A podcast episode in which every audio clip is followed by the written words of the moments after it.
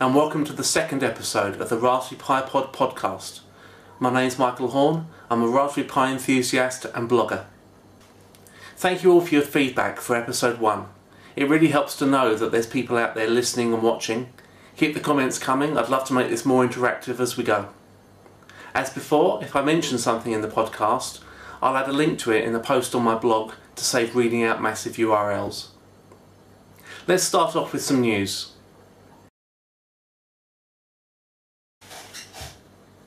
Foundation have announced a new look desktop environment for Raspbian. The new system is called Pixel and features a new splash screen, new icons, gorgeous background photographs and new window styles.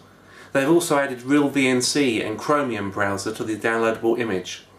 The move away from Epiphany browser to Google's Chromium marks a step change in browser compatibility and I think is a great move.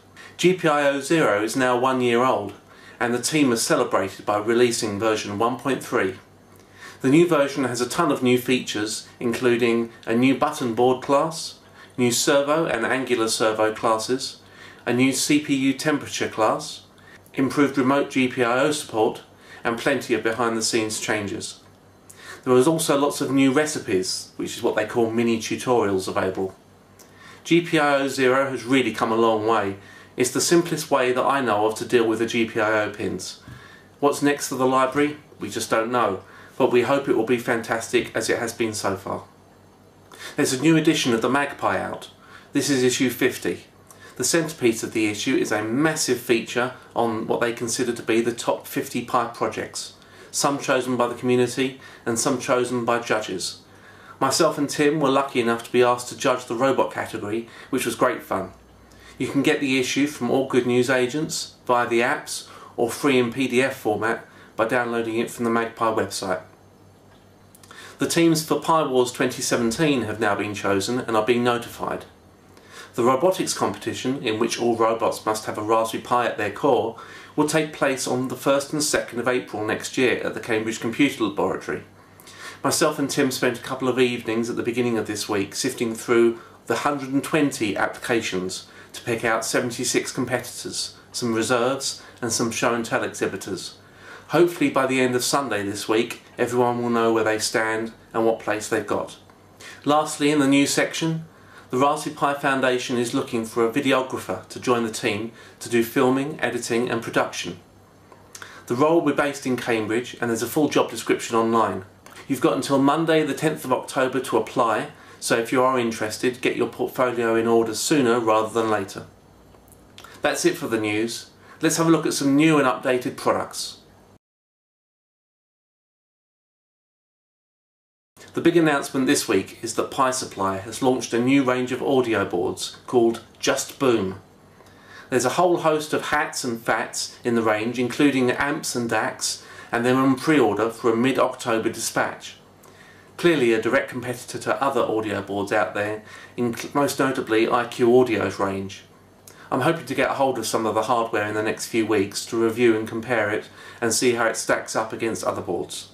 The Pi Hut has taken on the Western Digital Pi Drive range.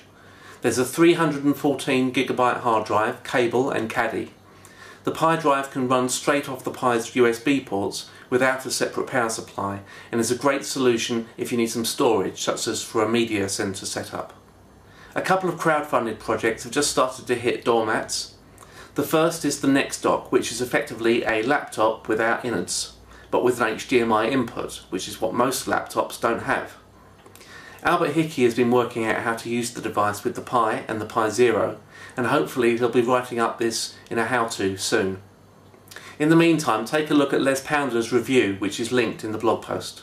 The second campaign to hit is the Pi-Top CEED. Albert Hickey's also got one of these, and I was lucky enough to see it at a recent CamJam. It's fair to say I was intrigued by it. It seems sturdy, functional, and a great platform for kids to learn how to program in a gamified environment well worth looking at and very cost effective at around £100, £110. In the next episode I hope to bring you a review of the PiCap from Bare Conductive which is a plug-in add-on board for the Pi which converts the GPIO pins into crocodile clip compatible pads and seems excellent for touch capacitive sensor readings. But that'll be the next episode. That's it for products. Now I'd like to look at a few new crowdfunding campaigns for the Pi, and none of them are pink this time. The first one is from Dexter Industries in the States, and it's called Spy vs. Spy. It's an educational system that brings together their GrovePi sensor board and spy-themed resources to teach children how to program with practical exercises. I'm actually quite excited about this one. Dexter always produces high quality products. They tend to be on the pricey side and this one's no exception, but you do get what you pay for. Here's a cut down version of their campaign video for those who haven't seen the campaign yet. Spy vs. Spy can be played alone at home or in teams in a classroom or workshop. In it, each spy is assigned a series of missions, each requiring them to write code that will allow them to protect their jewel in different ways, or capture the jewel of a competing spy. Spy vs. Spy is based on the Grove Pi, an easy to build robot kit that includes a rich collection of programmable, plug and play components, from sensors for things like distance, sound, light, and infrared, to buttons, buzzers, and more. Thanks to the Grove Pi's combination of hardware and software, Spy vs. Spy makes it easy to connect to a robot, start writing code, and get rewarding results right away. Each spy will learn how to program the different sensors and components with step by step instructions, all while completing a mission. Spy vs. Spy challenges students to do and to make by giving them realistic obstacles they can only overcome by thinking, learning, and ultimately doing, all while running their own spy operation. Tony Chang from Ritopia has been in touch about his latest Kickstarter. It's for a range of boards to add UART channels to the Raspberry Pi. They're not likely to appeal to a broad audience, but if you're looking for something to give you multiple UART channels, they look just the thing, so take a look at the campaign. It has a low funding goal, and it's sure to be funded. The next one is from Boston, Massachusetts. It's a USB hub for the Zero, giving three USB ports, Wi-Fi and Bluetooth connectivity. There's only a couple of days left on this one. For just $14 plus postage you can give your Zero this extra functionality without increasing the footprint too much. It connects via pogo pins to the underside of the Zero so there's no soldering required. The final crowdfunding project for this week is another Kickstarter. I'm a bit of a sucker for blinky things and lots of them and the Spirit Rover is blinkier than most. The Spirit Rover is a robotics kit that features a custom PCB, a chassis, a Raspberry Pi, a camera module and a pan and tilt kit. Along the chassis supplied are loads of NeoPixel-like LEDs and the kit comes with worksheets to help you get into robotics, build the kit and program the robot. It does come at a price, $189 for the basic kit and another $100 on top of that for the fully loaded kit which includes the Pi and the camera module. It's very nice but a little bit pricey maybe. Today, we're proud to share our newest creation, the Spirit Rover, a desktop version of the famous rover sent to Mars. Our miniature version of the real thing is built around a Raspberry Pi computer and includes an Arduino compatible processor along with a ton of sensors and smarts. Whether you're new to programming or an experienced pro, Spirit is a perfect robot platform for learning to program in Python and C, as well as learning the inner workings of the Linux operating system. Tutorials and lessons will guide you along the way. You'll code and control your own rover missions while learning how computer vision and autonomous robots work. Remote control your missions using Wi Fi from a computer, tablet, smartphone, or a game controller. Spirit is an ideal platform for teaching in classroom environments, playing on your own at home, and even used in serious research. Next up, I'd like to tell you about some events that are coming up. Just to kick things off, videos of the talks from the recent Cambridge Raspberry Jam on the 17th of September are now available on YouTube. So if you'd like to catch the talks on some great topics, head over to the CamJam YouTube channel. The link's in the blog post. The Raspberry Pi Foundation are running two events, one in Glasgow, one in Cambridge. They are both sold out, but it's great to see them on the calendar, and it's great to see Ben Nuttall back running events like he used to. Coming up in the next few weeks, we have a lot of events coming up. 3rd of October brings us the long-running Preston Raspberry Jam, it's an evening jam hosted by teknoteacher himself, Alan O'Donohoe. On the evening of 5th of October, Clare Garside is hosting the Leeds Raspberry Jam. On the 8th of October, there's an Ipswich Raspberry Jam. This is looking to be a really good one, and also on the 8th are jams in Blackpool, Guildford, Manchester, Belfast and Torbay. Over in the States on the 10th of October, an evening jam is being held in Piscataway, New Jersey. Stafford Raspberry Jam is on the 11th of October, run by Young Kerislock. On the 15th of October, there's a jam in St Louis. On the 16th of October, Dr. Lucy Rogers is holding a jam on the Isle of Wight. Expect dinosaurs. Also on the 16th of October, Albert Hickey is hosting the 12th Egham Raspberry Jam. It's a really good one that's held in an evening at Gartner headquarters. I Thoroughly recommend it. Further afield, there are jams in Seattle, Dundee, Coventry, East London, and Rayleigh in Essex. They're coming up in the latter half of October. If you'd like to advertise your event on the podcast, just make sure it's on the calendar at raspberrypi.org and I'll pick it up next time I prepare for an episode. Alternatively, you can send me an audio clip telling me about your jam and I'll edit it into the podcast. Now moving on to some Raspberry Pi projects that I've come across in the last couple of weeks.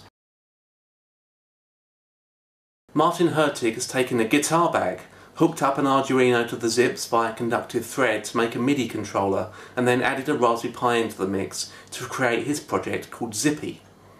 The Pi runs Fluid Synth synthesizer software, just like my music box does, to play the sounds. One zip is for playing notes or chords, one controls vibrato, and one changes the bar.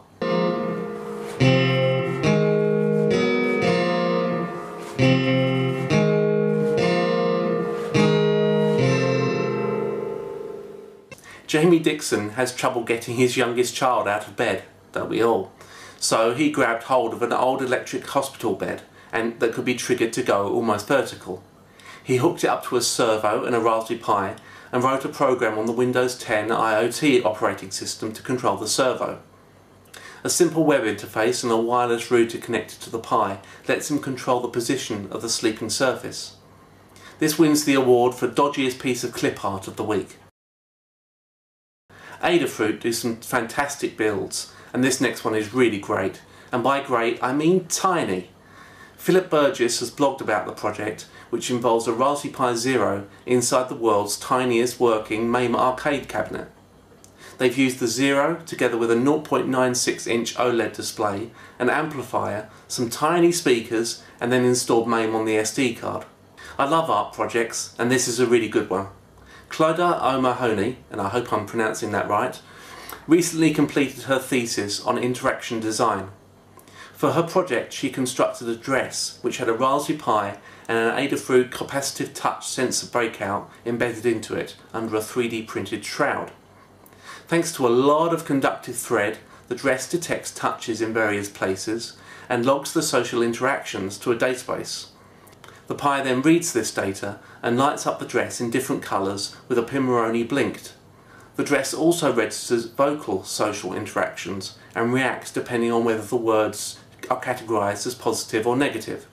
The data is also uploaded to a website where interactions are awarded points. For build photos and a write-up of the build, use the link in the blog post. At the big birthday weekend last March, I met my match when I played a Raspberry Pi powered Connect 4 machine. It beat me soundly, due to stupidity on my part. The creator of the project, David Pride, has created a Pi driven air drum kit that uses two Wii controllers to play drum samples. There's more to read on the blog post, and he's open sourced all of his code onto GitHub.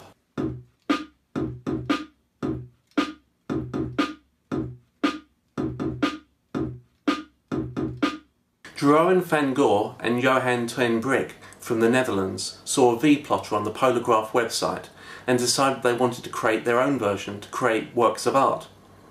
What they came up with was called Black Stripes. Black Stripes is powered by a Raspberry Pi and features some stepper motors and wooden arms. The machines come in a variety of designs, sizes and configurations and are able to use many different stick drawing implements such as pencils, pens and markers to create stunning works of art. You can read a lot more about their services and the machines that you can buy yourself on their website. See the blog post that's for the link. The author, William Gibson, is responsible for a lot of the terminology that is used to describe the hacking community and the tools it uses. He's a cyberpunk author, and one of his series of books is called Sprawl. Part of that series deals with a hacking machine called a cyberdeck. D10D3 on Imgur has taken an old Commodore 64, non-functioning you'll be pleased to hear, and packed it with a Raspberry Pi 3 and some other components to create his uh, very own cyberdeck for hacking. There are loads more pictures on Imgur, so check out the blog post for the link.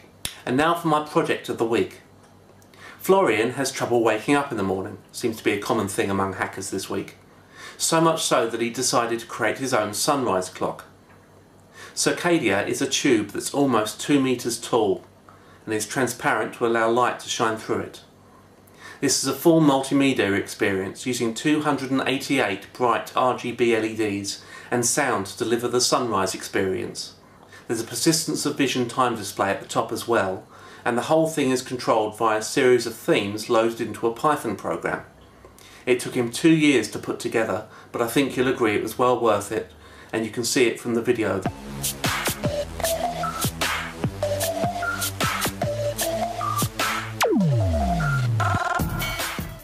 That's it for this episode.